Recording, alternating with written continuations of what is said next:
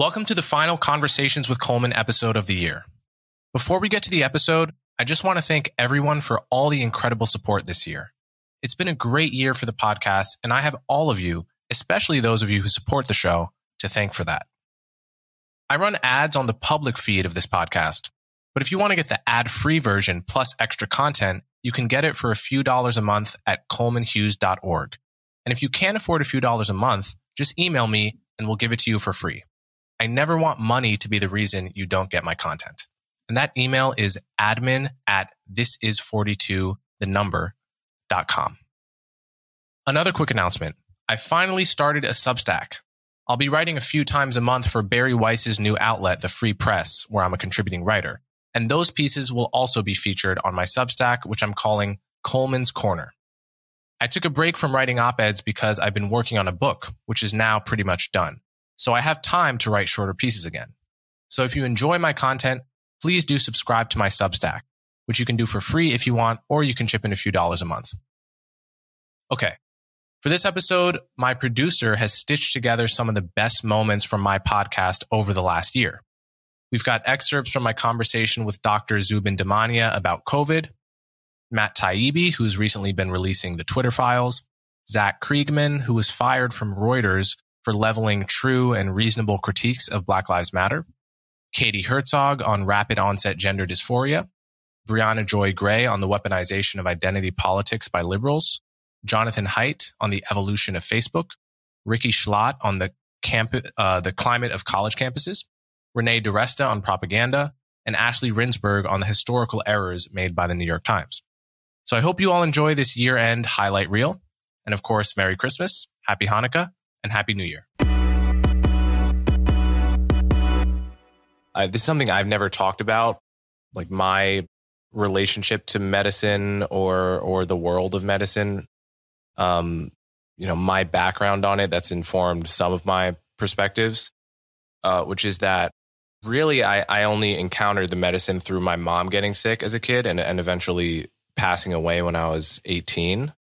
Mm. And uh, she was also uh, heavily into alternative medicine and heavily critical of um, of the mainstream.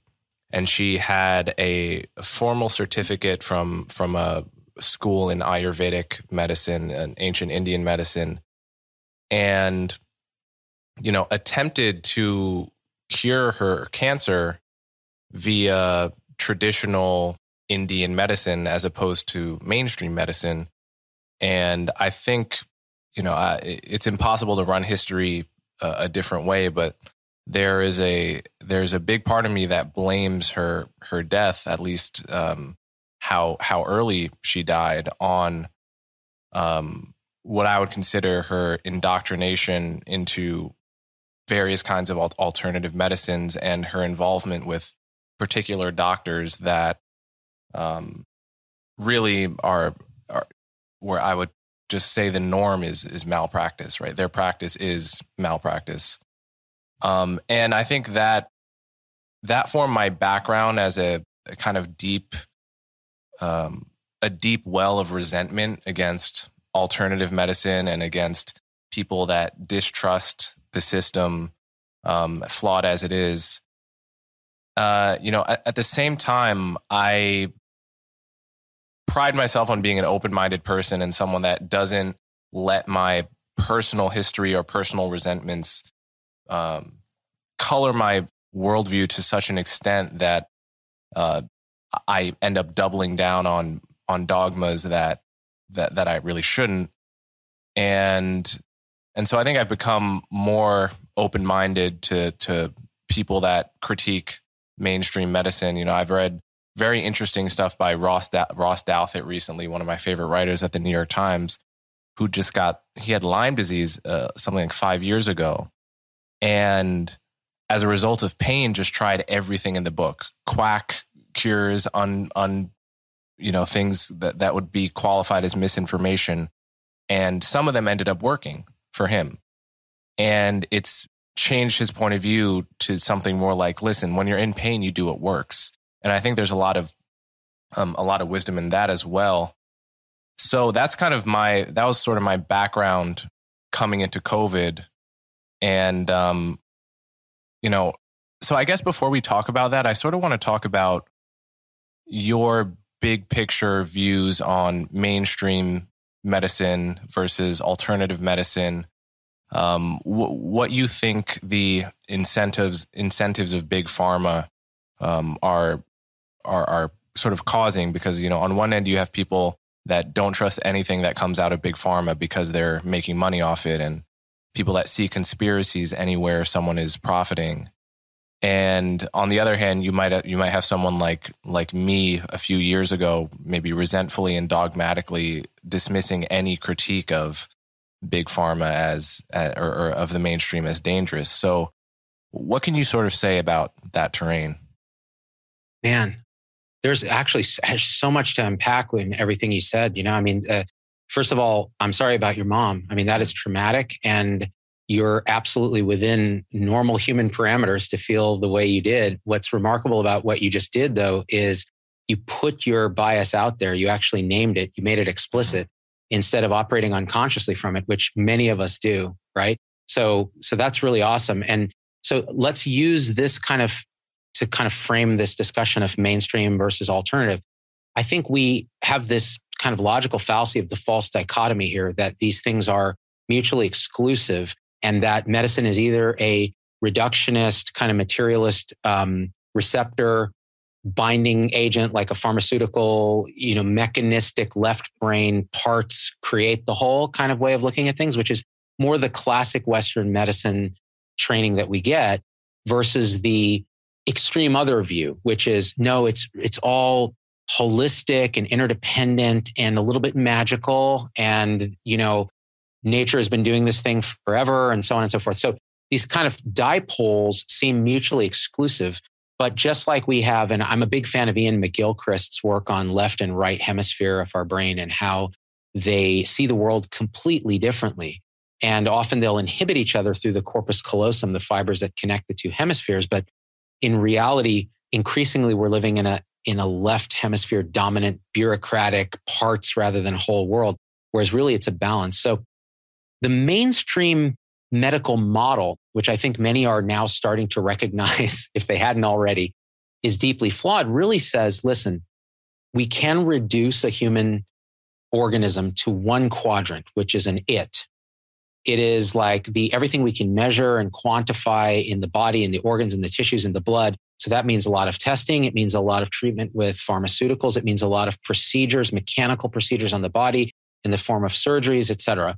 And to the degree that it works, it works very well, specifically if you have a one horse problem like a trauma or a cancer that has one receptor that's abnormal or one defect that you can target with a particular chemotherapeutic agent. There's certain leukemias like that, et cetera. Where I think it falls short is the fact that every single disease that we suffer from is what my friend Dr. Rachel Zoffness calls biopsychosocial. So there's a biological it component. There's a psychological I interior consciousness component. In other words, this, this, what we call the mind body connection. It's really a one thing. And that does influence our health directly in measurable ways in the it sphere in terms of cortisol and dopamine and oxytocin, but in ways that are more subjective and qualitative, but actually have direct effects on our, our well-being, health, pain perception, suffering, et cetera. And then so bio, psycho, then social, the kind of we component is actually also massive. So what are social norms around, say, you mentioned Lyme disease with uh, the New York Times writer. This idea that there is a, that's a biopsychosocial disease. There's the biological component of the infection with the bacterium that causes that. There's the psychological components that are sometimes triggered by the biological components, sometimes independent. And then there's a social thing like, is chronic Lyme disease a thing? How do you manage it? You go online to a forum and other people are sharing stories and it becomes this interpenetrating web of reality. That's how humans are. That's how reality is. It's multi quadrant. And so what, what's happened in both poles is they try to reduce all the quadrants to one quadrant instead of seeing it more holistically. So I see it more now as a yes and. And when you're looking at like, say, pharmaceutical companies, I think there, there's very good criticism that, of course, they're incentivized to reduce it to an it and a receptor and a vaccine and a Paxlovid or whatever it is. But on the other side, you have the alternative side, which is no, well, we, we claim to be holistic and integral and all that, but we throw away, for the most part, hundreds of years of scientific progress and go back to herbs and spices and magical energy fields, right? Now, the truth is, the truth is, anyone who's done a meditation retreat, which I have, or have have had these experiences with you know the so-called alternative medicine understand that there's a powerful connection between mind body experience biopsychosocial. And pain in itself is very modulated by the mind. And so these experiences let's say reiki or one of these like energy healing practices like you could look at from a scientific its perspective and say there's nothing there. Like this is faith healing. Like what is this? But then people who've gone through it will say, no, I actually can experience energy fields in the body. So from an internal eye standpoint, it's real, which means there's a modulation of pain or suffering, which means there's a modulation of your cortisol and various hormones, which affect the it domain, which, which means it's all this web of connection. So what's happened to me is I was like you, meaning I'm, I'm, I still have that big component of real bias against that space because when it goes cuckoo, it is dangerous. People die you know, and, you know, using your mom as an example, Steve Jobs is another example, you know, he, he, he really neglected this very treatable type of pancreatic cancer. And, but then he would show up at Stanford because we were there at the time and kick whoever was in the CT scanner off, use their Jobs reality distortion field and get his scan.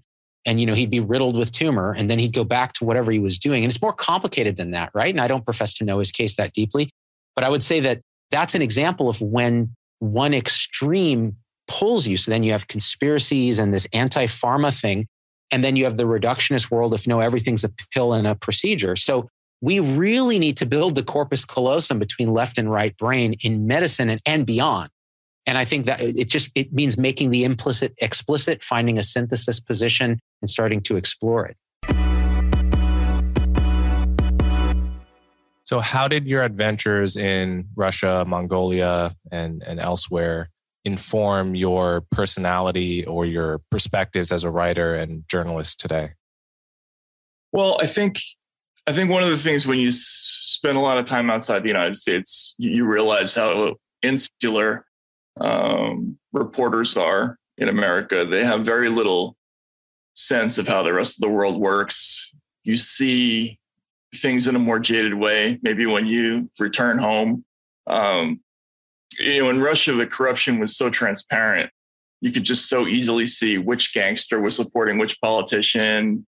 And, you know, each one owned his or I mean, his own newspaper. So you would wake up in the morning and say, well, this, this mob interest wants me to think this, and this mob interest wants me to think that.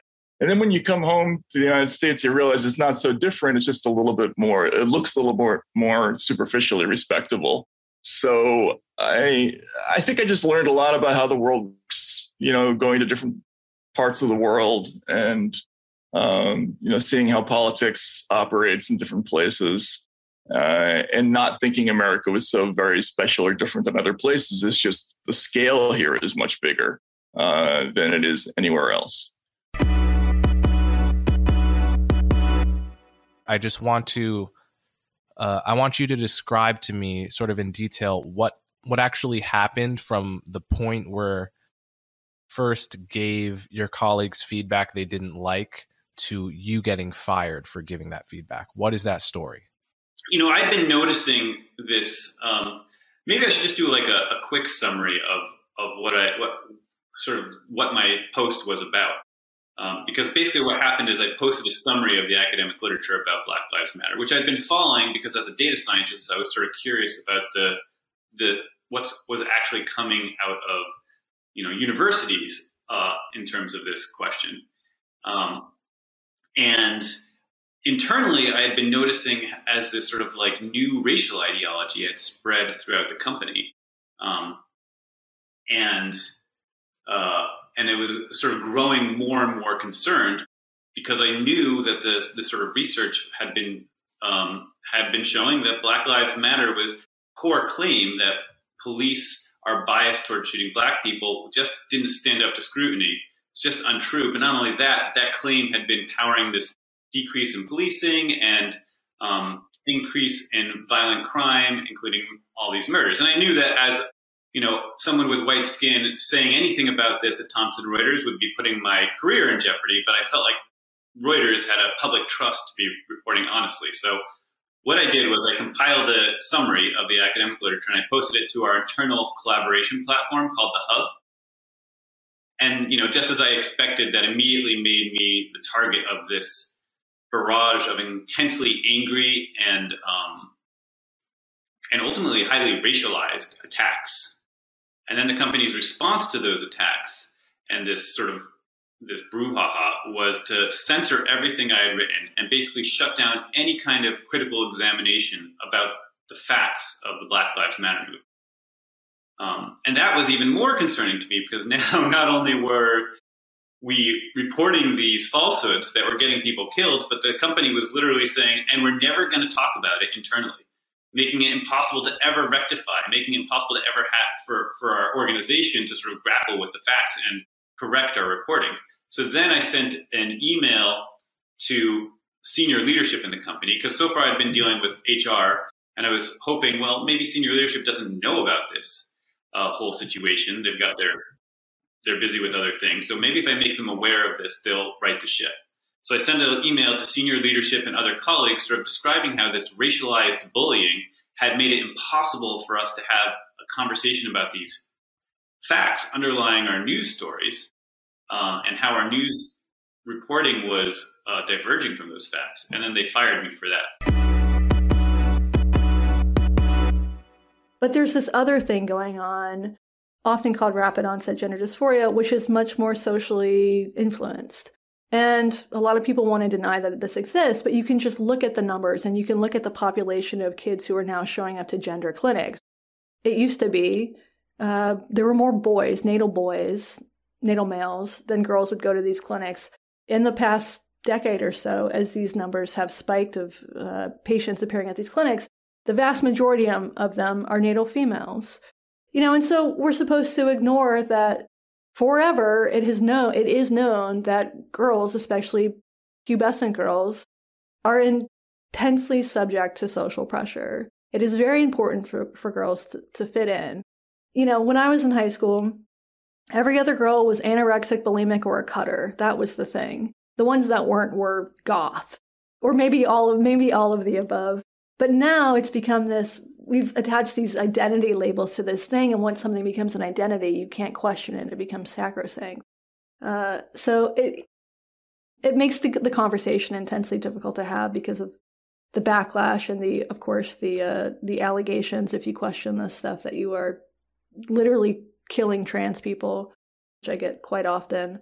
Um, yeah, I think there's. I think the vibe shift is coming, but uh, over the last few years, we've seen just really some really bad ideas spread. I think, especially among uh, adolescents and children, the people who care for them. I actually know very little about your background and how you came to be the person you are, care about the issues you do. So, if you if you can just for a little bit give me some details of your biography, how did you become who who you are? How did I become? Well, I don't know. Uh, that's a big question. I was born in Washington, D.C. Um, my parents went to Howard, went to school here. Oh, my, my dad went to Howard, actually. Oh, yeah? Yeah, yeah. How old about is your dad? So my dad was born in 64. He would okay. have been in Howard in, in the mid 80s. Okay, they're a little younger than my parents. My yeah. father was born in 58. Uh, but uh, we didn't live here long, and neither of my parents were from here. Uh, we moved to North Carolina when I was two. My mom was doing her PhD program there in psychology.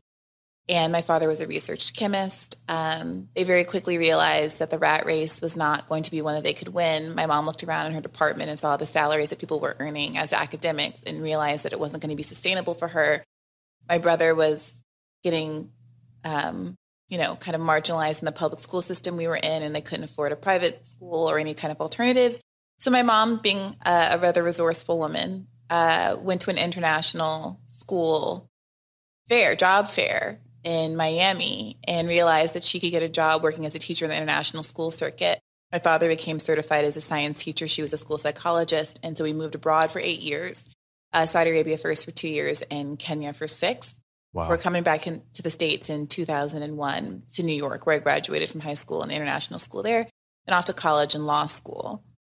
Um, I went to law school largely because I, like a lot of people who graduate from college, wasn't entirely sure what they wanted to do, but Mm. was told, oh, you're good at talking and writing, so that'll be good. But the promise of litigation that you're sold on shows like Suits has no bearing on reality. You're nowhere near a courtroom. There's no kind of rhetorical skills that get Mhm. um, exploited or, or used in any useful way. And of course, I also graduated uh, in the middle of the recession, right at the, beginning of the recession in 2007. And the legal market was very much not what it used to be by the time I graduated from law school. So, you know, I felt listless like many kind of elder millennials like myself who got stuck uh, between economic crises, as it were. Hmm. And when Bernie came along, he activated, I think, a lot of the ideals that I was raised with. My mother came from a rather kind of unorthodox, somewhat progressive household. My grandfather was in the Nation of Islam, and she she jokes that when she went to Howard, she had already read all of the books on her reading list because her father had made her read all of those things as a middle school student. Um, And she was always rather vocal, although not dogmatic, about expressing her frustrations with the limitations of the Democratic Party um, and the corporatized nature, nature of our two party system. And so I think when someone like Bernie Sanders came along, my mother was a longtime fan. I wasn't really politically involved or aware, to be truthful. But for me, like for many people, he activated a sense that, oh, things could be better. And here's a blueprint for all of the ways in which our system could be working more efficiently if it weren't so captured by corporate entities and if we actually had candidates that weren't taking all of this money from the very interest groups that are misaligned with the interests of the people that they're supposed to be advocating for. So it was a natural fit. Um, and I became very frustrated in the context of 2016 about the absence of coverage um, of Bernie, generally speaking, but also this line that said Black people in particular weren't interested in Bernie. Black people and women weren't interested in Bernie. And that's when I started uh, my own podcast, Someone's Wrong on the Internet, and then started writing, in fact, to bring attention to that podcast. And it was the journalism career that took off. And as you pointed out, one of my first early viral uh, articles was about um, identity politics being weaponized by liberals in order to cover for the extent to which they're not actually delivering for the working people that they say they're delivering for, for from. They trans they they transform that group, which is largely diverse, right? Into singu- they they erase the kind of class dynamics of that group, cast them entirely in kind of diversity terms, uh, appeal to and support kind of superficial diversity measures that ignore the ways that they are ma- marginalized ethnic, religious, or gender status manifest in material terms, and therefore is able to do this sidestep where they can pretend to be serving the interest of those groups while actually delivering nothing in a way that would hurt their own personal bottom line. So then we were off to the races. I'm sure that Mark Zuckerberg didn't intend to bring about what he's brought about. Um, um, and many of these people were techno utopians. They really thought if we just, you know, information wants to be free, put people together, good things will happen. Uh, but had there been some social conservatives in the mix, this is the interesting thing to me. If you read a lot of the writing of the techno utopians, they're almost all uh, uh, libertarian or progressive. They share what um, what Thomas Sowell calls the um, the unconstrained vision of human nature. Um, this is the John Lennon vision. Imagine there's no countries. Imagine no gods, no possess, just all the people living life in peace. It'll be amazing. Knock down all the walls, just put people together. It'll be great. Um, that's the unconstrained vision that guided the French revolutionaries, the Russian revolutionaries. The, um, and then the opposite vision, Sowell says, is the constrained vision of human nature, which is more Sigmund Freud. Um, it's more, uh, you know, Edmund Burke. It's just the idea that actually uh, we do need constraints. We need structure and constraints. And if we don't have them, what comes out is our sexual and aggressive nature. So it's actually civilization. It doesn't repress us and make us bad. It actually gives us structure and constrains us and actually makes us good, makes us do our duty, makes us uh, be law abiding, good to people. Um, so the internet, I don't think there was any social conservative involved anywhere in the creation of the internet. It was a dream of progressives and libertarians.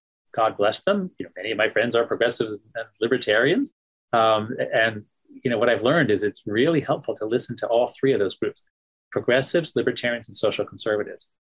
But if you take any one of them out of the mix, what the other two would build is not really fit for human habitation, and that's the internet that we have. before the podcast started, we were talking about the fact that you read Coddling of the American Mind.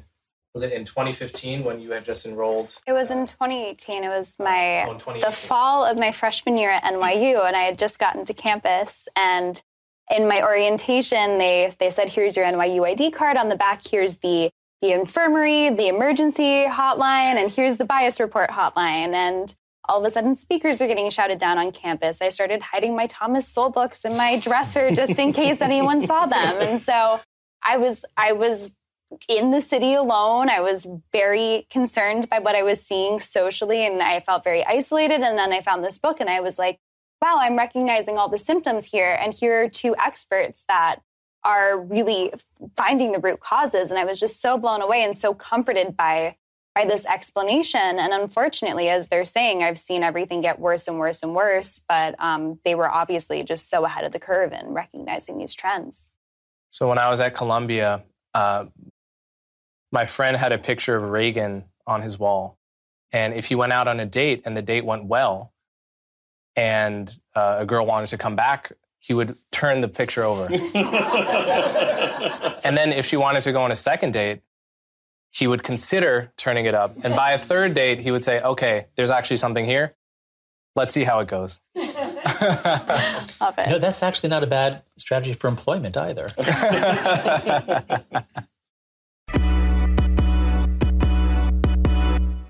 the, the word propaganda, I think uh, some people have a sense that propaganda means it's false or means that it's a nefarious and eh, they think of they think of Nazis basically when they hear the word pr- propaganda. Um, but the the way you're using it is is more in the original sense of the word, where it's not necessary. It doesn't necessarily have a negative connotation, right? Right.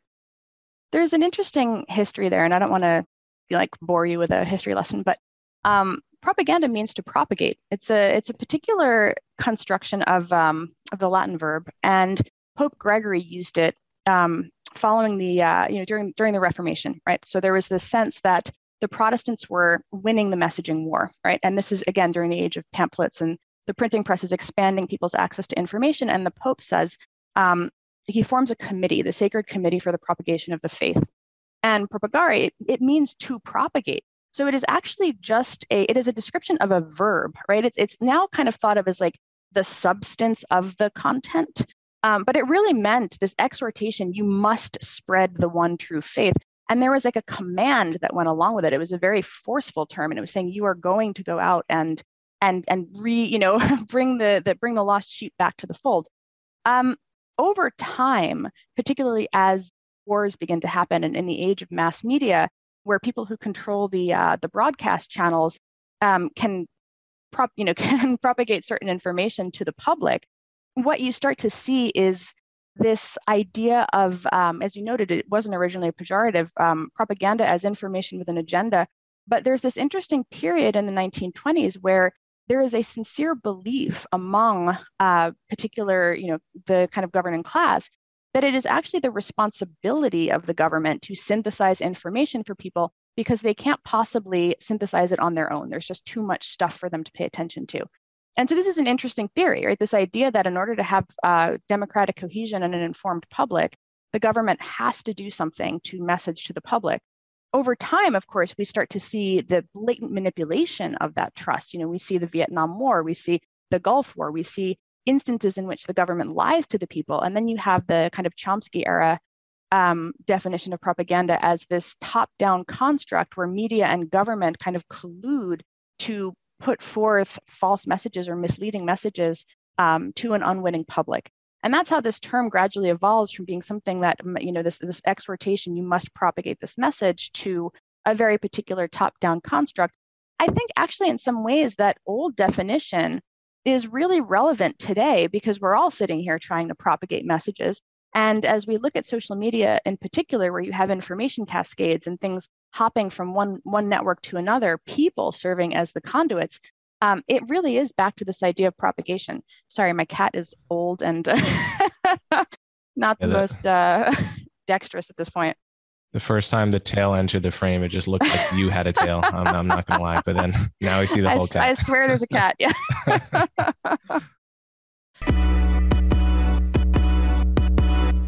the other reason, of course, is that the New York Times doesn't talk about these things. When it came to the Pulitzer Prize that Walter Duranty was absurdly given for his denial of the Ukraine famine, the Times was being pressured by the Ukrainian American community around 2003 to give the to give it back, to rescind it, to say this was not won legitimately and we do not deserve it. Um, it's not part of our tally of Pulitzers. And they hired a consultant who was a, a historian to assess the situation. You know, it's like this big mystery what he would recommend. And lo and behold, he's like, yeah, you should give it back. And they said no. They they there was the publisher then, who's the father of the publisher, publisher today, wrote a letter to the board saying that to return that prize would be an act that would too closely resemble Soviet airbrushing of history. And you're just like, wait, what? It was Duranty who airbrushed history in your newspaper, and again at your behest, or the behest of, in this case, his grandfather, the, that publisher's grandfather, and uh, he's claiming that to to address it to correct the record was the act of airbrushing. And that kind of moral jujitsu is something they're really good. Something they're, they're really good at, you know, writing this like really cool looking spread in, in 1978 or whatever it was about why they didn't cover the Holocaust at, at the New York Times, why in six years they printed six front page stories. Um, and then do the nice little kind of you know, retrospective one time so they can point at it, but not really grapple with the fact that the America's most important newspaper buried, all but covered up the greatest genocide of the 20th century, the most awful genocide of the 20th century. They they would not come back to that in a manner that is even partially proportionate to what they're doing with the 1619 project in the scope. If you look at the amount of media, the amount of coverage they give to the project, the different formats of podcast, the deals with Oprah, um, you name it. And meanwhile, the Holocaust and the New York Times' role in covering it up at the same time that they had a Nazi as their bureau chief in Berlin gets one story written by a former editor in the mid 1970s or something, and they'll just leave it at that. So that's partly why they they continue to cover these things up and they do quite a good job of it because it's an ecosystem mm. and they are they are one of the most important organisms in that ecosystem and nobody wants to go knocking on that door as a darwinian you it, it would make sense or or one would believe that consciousness must have some survival value um you know but it but it's it's certainly hard to see what it would be i mean i, I guess you know i'm influenced by the philosopher colin mcginn on this point who essentially makes the point that just like certain animals don't grasp the concept of reflection because it's just beyond their ken. So when they see their reflection in a mirror, they just can't and are never going to understand that that's them. Consciousness is something like that to humans. Like it's it's just beyond our ken so that we're probably not even asking the right questions and even the smartest among us actually aren't capable because we're not built to understand what's true at bottom there. Is that a yes, thesis you're familiar with? I am. Um, I, I, mean, Colin McGinn is, uh, I suppose, one extreme of those who feel that uh, the problem is just simply too difficult and we might as well simply give up. Mm. It's a bit defeatist. Um, I mean, it, it, it, if people always have that kind of defeatist attitude, they've never solved any problems. But admittedly, it is an extremely difficult problem. So I do sympathize with it. As an evolutionist, I agree that uh, we were certainly never designed to understand not just consciousness, but um, modern physics.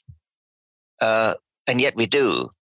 But I would take a kind of Colin McGinn line when it comes to the possibility that there may be things in physics that we were never designed to understand. It may be that we've already reached the limit, quantum theory and, and relativity, mm-hmm. uh, entanglement, things like that are al- already pushing up against the limit of what the human brain can understand. Um, I mean, or I think already quantum theory, we don't understand. We just know that it produces predictions which are accurate to a formidable number of decimal places. And I think the same may be of true of consciousness that, that we simply are not built to, to understand it. So, totally different question. Looking back on your life, what piece of advice would you give to your 35 year old self? So you're, you're, you know, the the selfish gene is coming out tomorrow. Yeah. You can tell that version of Richard Dawkins one thing what would it be? Don't waste so much time as doing computer programming. I wasted an enormous amount of my life because I love it, and I hmm. became addicted to computer programming, and uh, it was it, it consumed not just a lot of my time but a lot of my intellect as well. And um, but the fact is that it's a, it's a thing that other people do much better, and so I would have done better to have done more biology. Interesting. So you you regret spending too much time doing computer programming because it's a kind of hobby rather than a yeah I, I mean yeah. regret's a strong word because it, mm. it was enormous fun and mm. and I hmm. think it did help me to think about certain things for example it helped me to think about language um, I mean I, I think I understand Chomsky better because I was a computer programmer if, put, if I could put it that way if you appreciate the work I do, the best ways to support me are to subscribe directly through my website, colemanhughes.org, and to subscribe to my YouTube channel so you'll never miss my new content. As always, thanks for your support.